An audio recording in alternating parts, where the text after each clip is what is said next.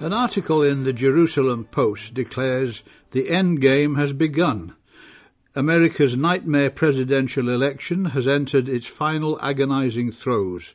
No one can predict the, how the election result will, will be now. The writer, Melanie Phillips, says that the Republican candidate for the presidency has turned out to be a crude sexual barbarian while the Democratic candidate has used threats in order to silence women who have been used to satisfy Bill Clinton's sexual excesses when he was president.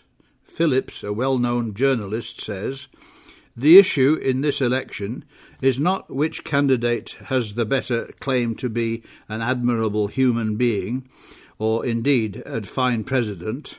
The issue, unfortunately, is which of the two pres- uh, which of the two presents the greatest danger to America and by extension to Israel and to the rest of the free world.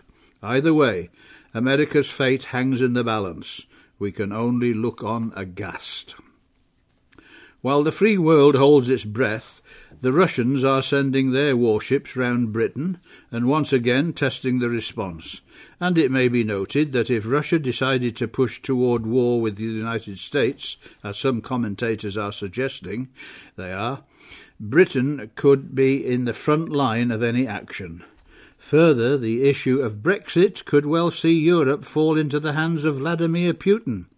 And then there are all those refugees challenging Europe's borders, waves of them, coming from the Middle East and North Africa. Meanwhile, Western civilization continues to embrace the fantasy of an enduring peace. We are seeing the denial of reality.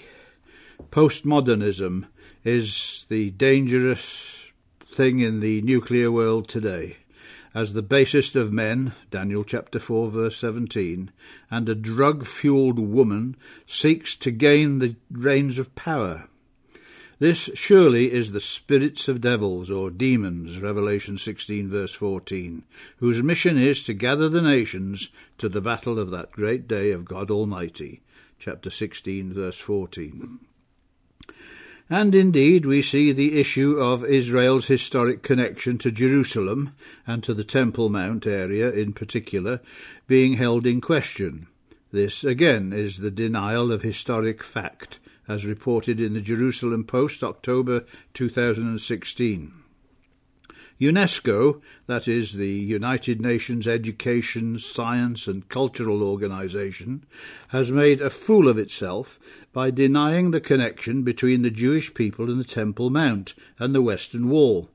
Commenting on this, Israel's Prime Minister said, Today, the organization took yet another hallucinatory decision that says that the people of Israel have not connection with the Temple Mount or the Western Wall.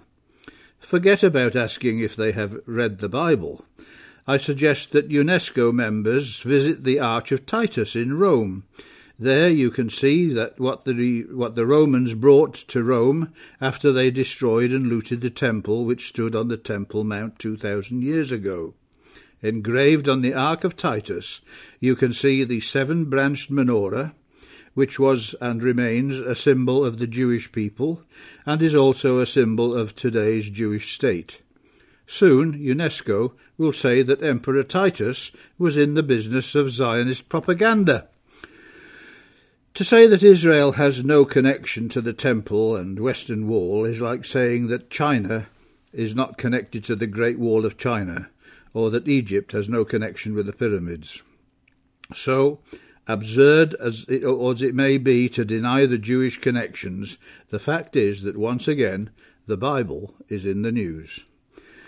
We could take uh, it take it further by pointing out the prophecy of Ezekiel chapters 35 and 36, where the nations are said to have a perpetual hatred against the mountains of Israel. See chapter 35 verse 5 and verse 10 and 11. Then there is chapter 36, verse 2.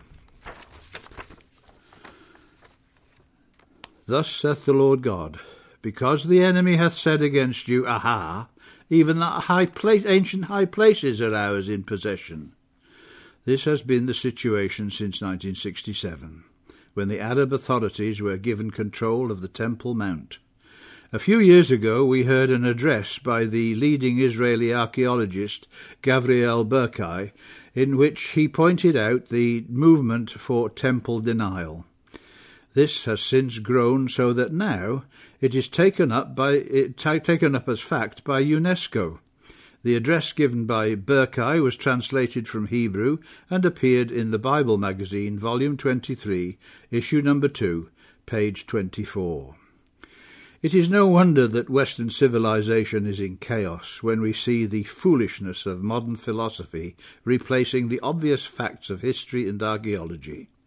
So it is that the spirit of madness is now going to elect a new leader of the United States who will have control over some of the most deadly and powerful weapons ever known to man. Our prayer is, Thy kingdom come. It is the world's only hope. This has been Paul Billington bringing you this week's Bible in the News.